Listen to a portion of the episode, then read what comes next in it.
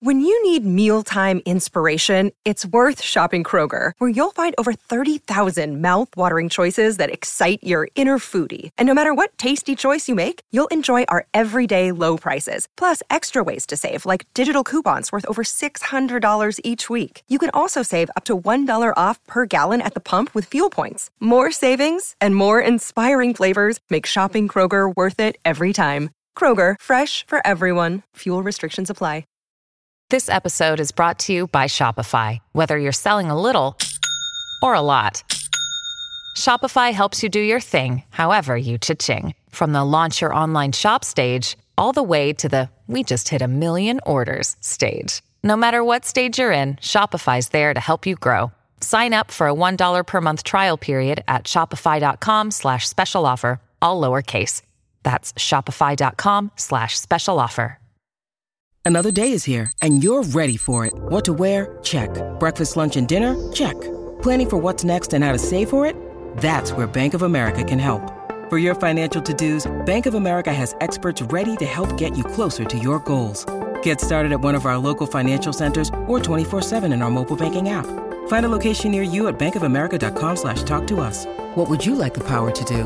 Mobile banking requires downloading the app and is only available for select devices. Message and data rates may apply. Bank of America N.A., member FDIC. Lexicon Valley is brought to you by The Great Courses Plus, a new video service with thousands of lectures on dozens of topics. For a limited time, Lexicon Valley listeners can watch, for free, the entire collection of literature courses, including How to Read and Understand Shakespeare. Just visit thegreatcoursesplus.com/lexicon. And by Blue Apron. For less than $10 per meal, Blue Apron delivers right to your door everything you need to create a home-cooked meal. Farm-fresh ingredients are perfectly portioned and come with an easy-to-follow recipe card so you can create a delicious dinner in 40 minutes or less. Visit blueapron.com/lexicon to get your first 2 meals free. The following podcast contains explicit language. From Washington, D.C., this is Lexicon Valley, a podcast about language. I'm Bob Garfield with Mike Volo, and today, episode number 82, titled Defecation Presentation, wherein we discuss the murky origins of shit show. Hey, Mikey.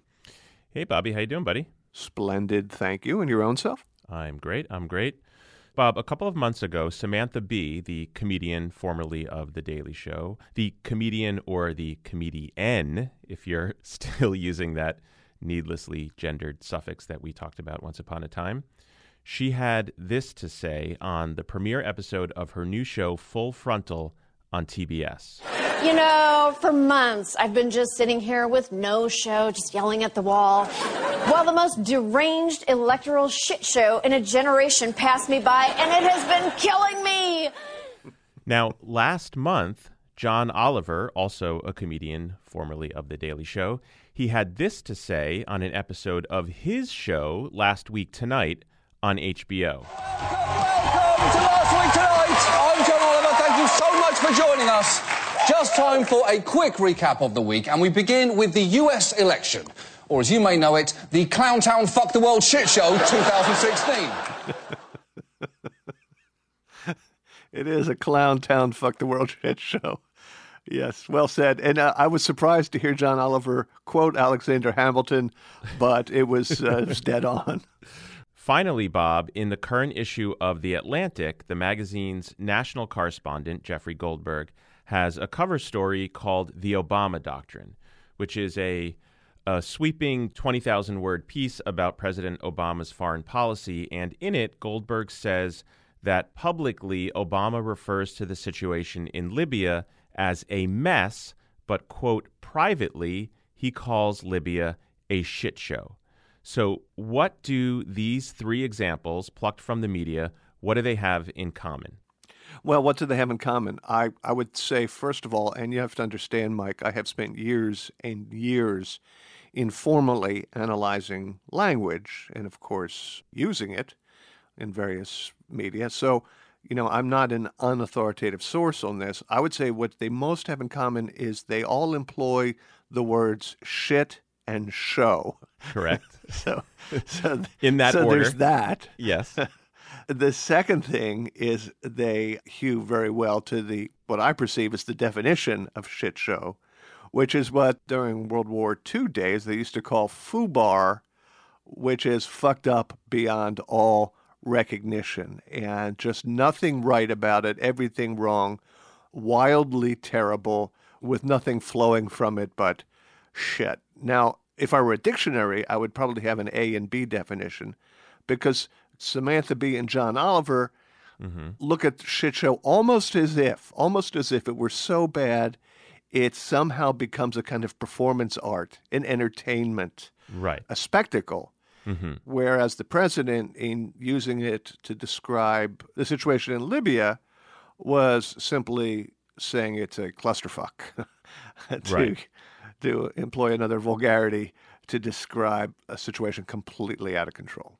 So the phrase or the word, depending on whether or not you put a space between shit and show, and I should say, incidentally, that a lot of compound nouns that start out as two words, once they become embedded in the language, if they become embedded in the language, they frequently lose that space and become one word. The classic examples for that are, say, teaspoon and tablespoon, which over the course of some number of years, centuries ago, got smushed together to be one word. That seems to be happening with shit show, although in my anecdotal experience, I would argue that it's still more common to see it as two words. Yeah, it's not quite achieved the one-wordiness of douchebag, which was for centuries a two-word term, but now that it is absolutely a term of art, wholly apart from its actual physical properties, is most often a one-worder. Yeah, I'll agree with you there.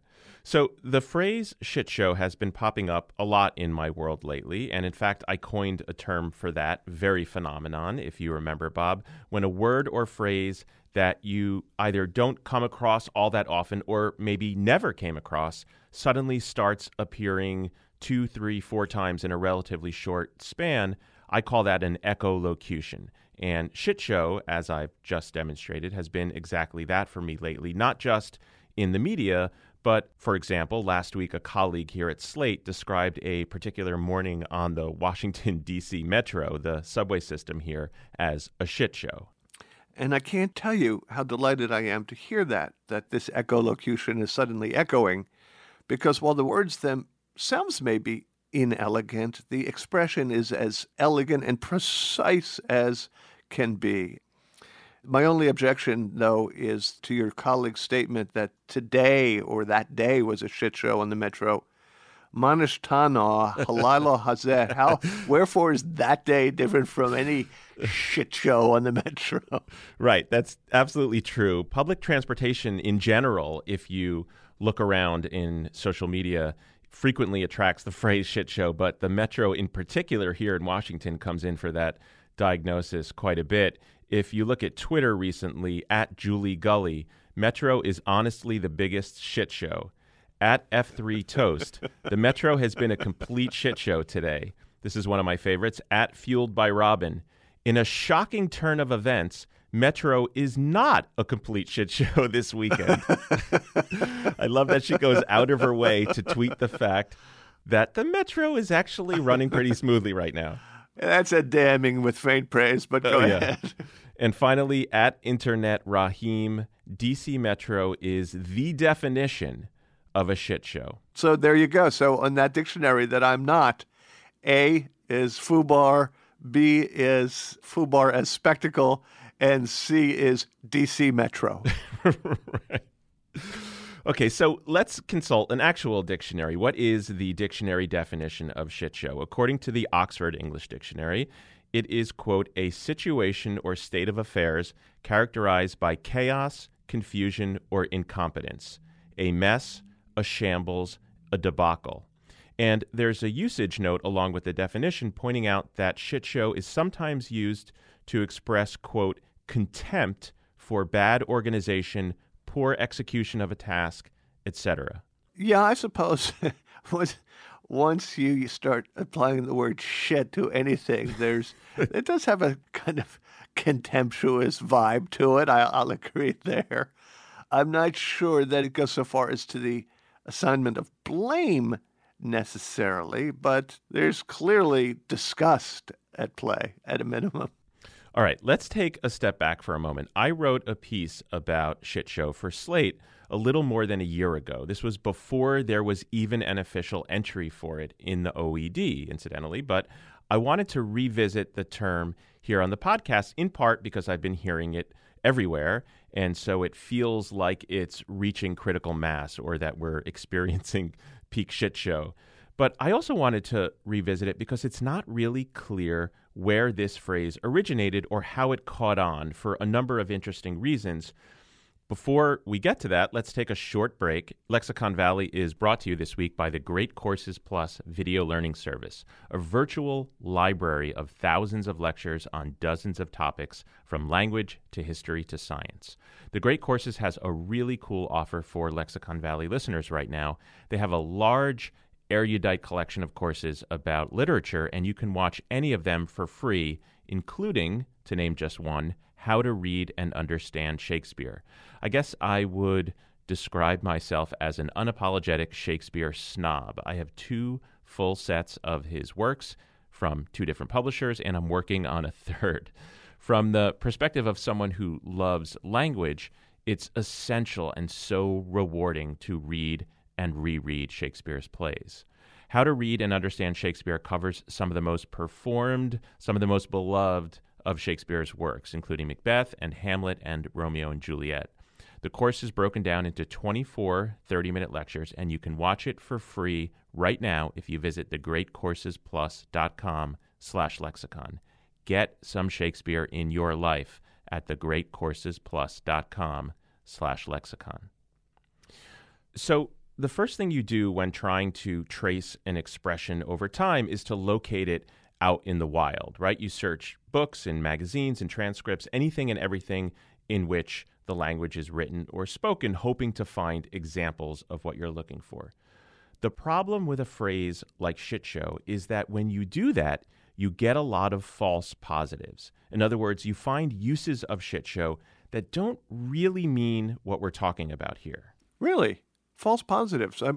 Shit show in poetry, shit show in medical diagnoses, shit show in diplomacy. I'm sorry, what? Let me explain. Invocation of the term shit show does not fall into the category of chaos or debacle. I'm dying to hear the answer to this one. Let me explain. The phrase shit show, as the lexicographer Catherine Connor Martin told me last year, it can be, quote, open to multiple interpretations depending on the context. What does that mean? Well, the shit show that we are interested in, you can think of as a show of shit, as Catherine Martin put it, just like an art show is a show of art.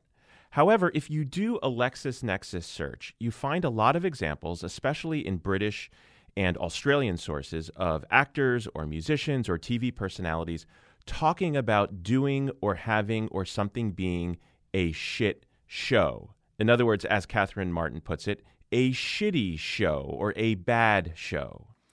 Yeah, I'm afraid we're going to be a self-fulfilling prophecy, because I have no doubt that some of the comments on iTunes and emails will get to that very point, and we're going to be the stars.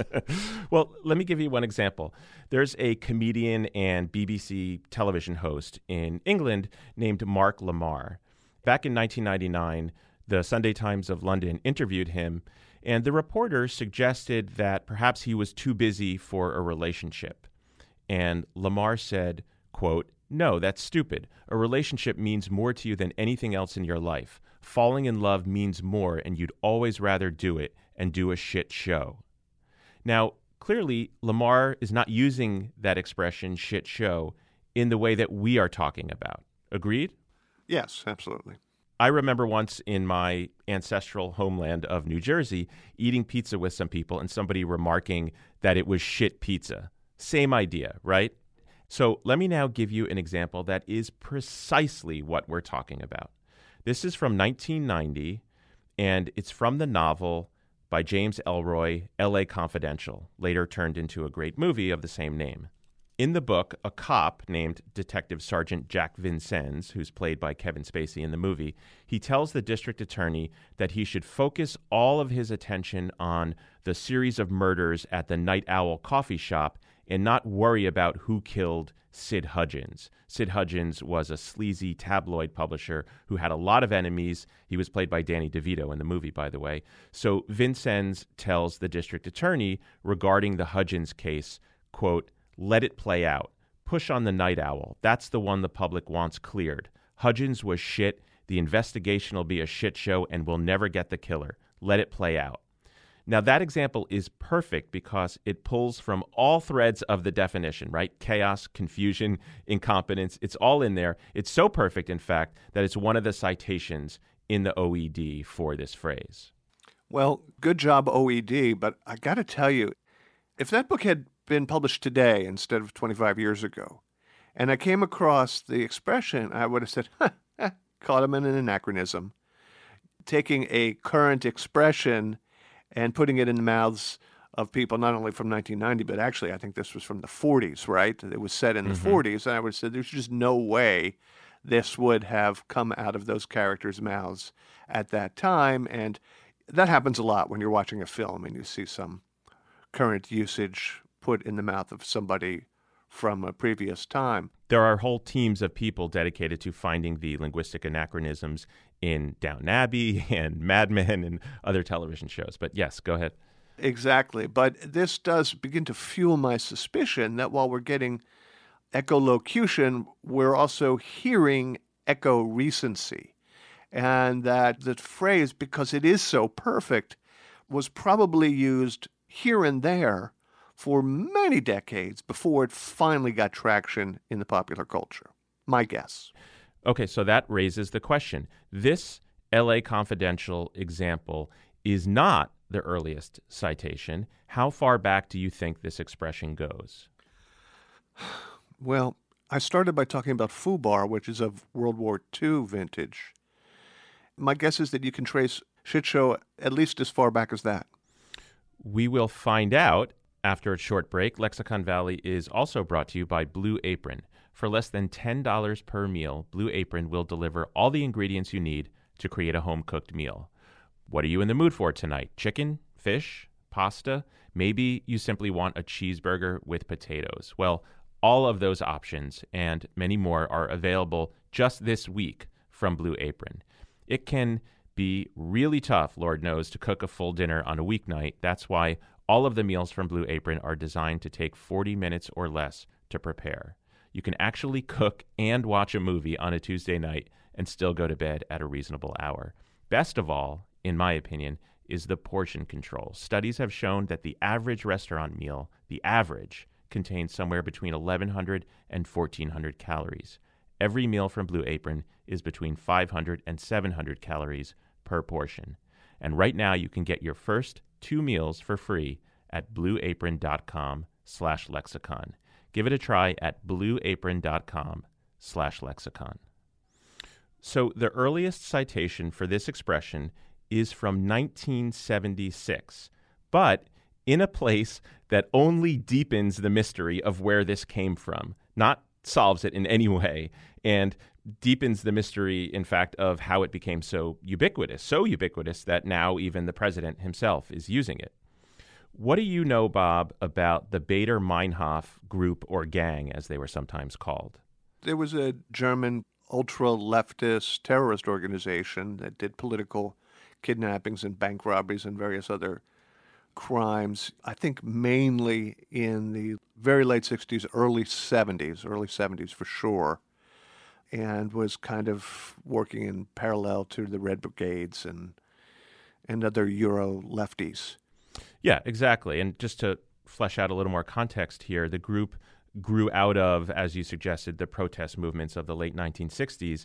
The group was formed in around 1970. It was called the Baader-Meinhof gang by the press, really, named after 2 of the main members, Andreas Baader and Ulrike Meinhof, both of whom, by the way, committed suicide in jail after they were captured in the early, mid-1970s.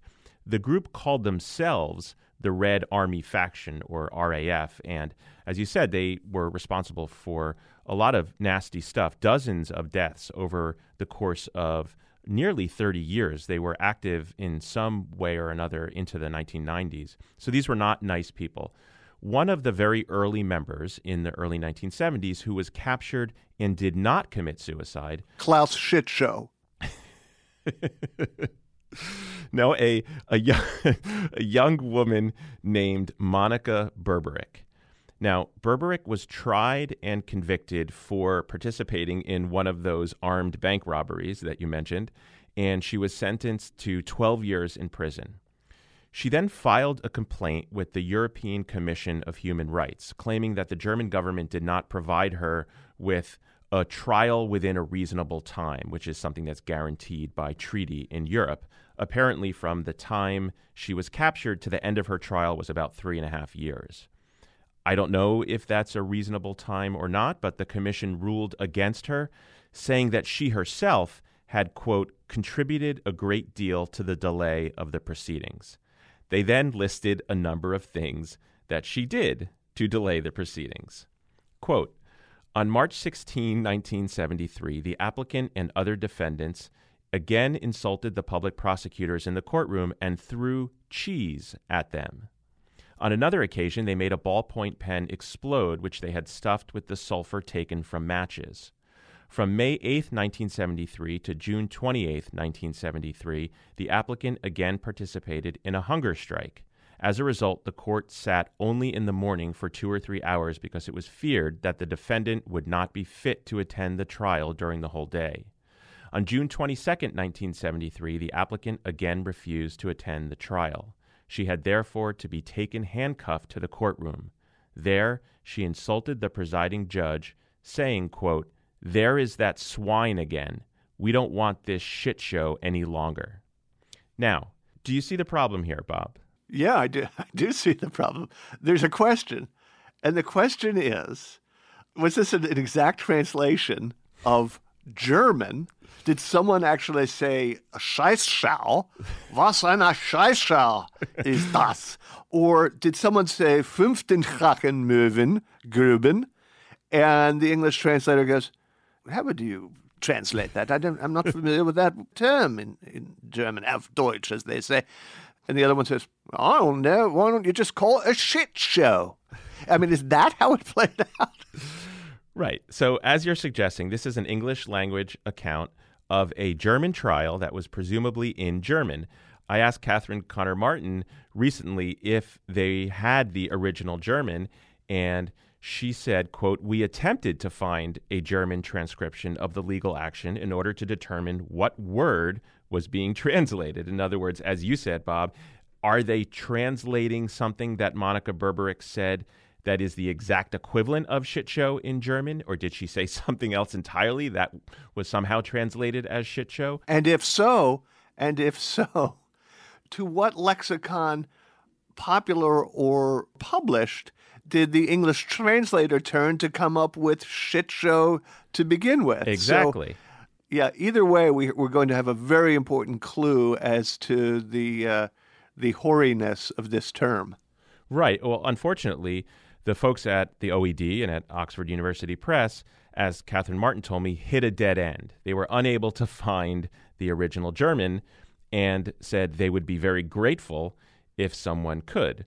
So if any of our German listeners out there can obtain an original language transcript of that trial from 1973, please do pass it along. The OED would love to see it. I would love to see it. I'm sure you would love to see it, Bob. So just to sum up, as it stands right now, the earliest known use of shit show is in the 1976 yearbook of the European Convention on Human Rights, in a passage that recounts, in translation presumably, what a Baader-Meinhof gang member said several years prior in a German courtroom to the judge. So let me leave you now, Bob, with two things. First of all, in the late 1950s, early 1960s, there were a number of visual artists who were very well known, Sam Goodman, Stanley Fisher, and Boris Lurie, and they formed what they called the No Art Movement, which Wikipedia describes as an art movement that, quote, sought to deliver a shock to the complacent consumerist society around them. Now, as part of this movement, Boris Lurie and Sam Goodman organized an exhibition at the Gertrude Stein Gallery in 1964. It consisted of 21 sculptures, what Tom Wolfe, the writer Tom Wolfe, described at the time as 21 piles of sculpted mammal dung made from extruded plaster. This exhibition was reviewed in the New York Times, which happened not to print the name of the exhibition, which was, yes, Shit Show. OMG. Raising the question, was it merely being literal in order to poke a finger in the eye of the tender aesthete, or was it meant to be a double entendre? Exactly. Part of the mystery. I brought it to the attention of the folks at Oxford. They were very glad to learn of this. However, they, like me, remain stumped. Now, I'll leave you with one other piece of information that creates an almost unbelievable full circle to this episode, which came about because of what I call an echolocution, right? I kept hearing over and over the term shit show, especially in the last several months. And this term, we now know, traces back at least to a Baader-Meinhof gang member. I learned in doing research for this episode that there is already a term for what I call echolocution.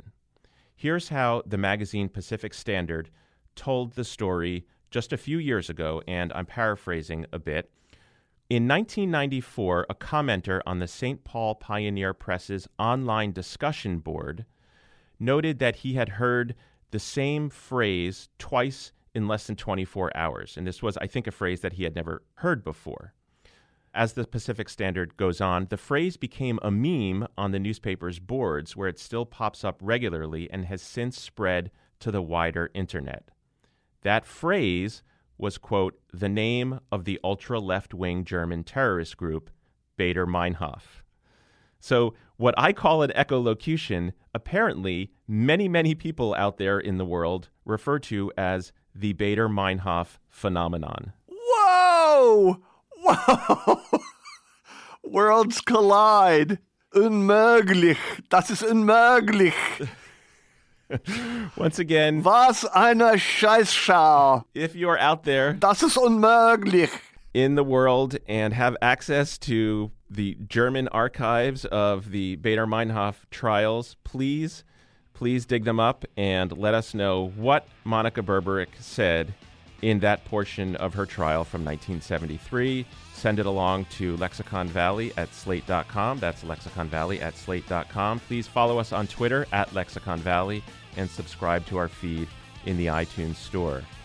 Steve Lickteig is the executive producer of Slate Podcasts, and Andy Bowers, the chief content officer of the Panoply Network. All right, Mike, are we done here? Yeah, I think this shit show is just about over. Later, Gator. Oh no, here we go. Welcome to the shit show.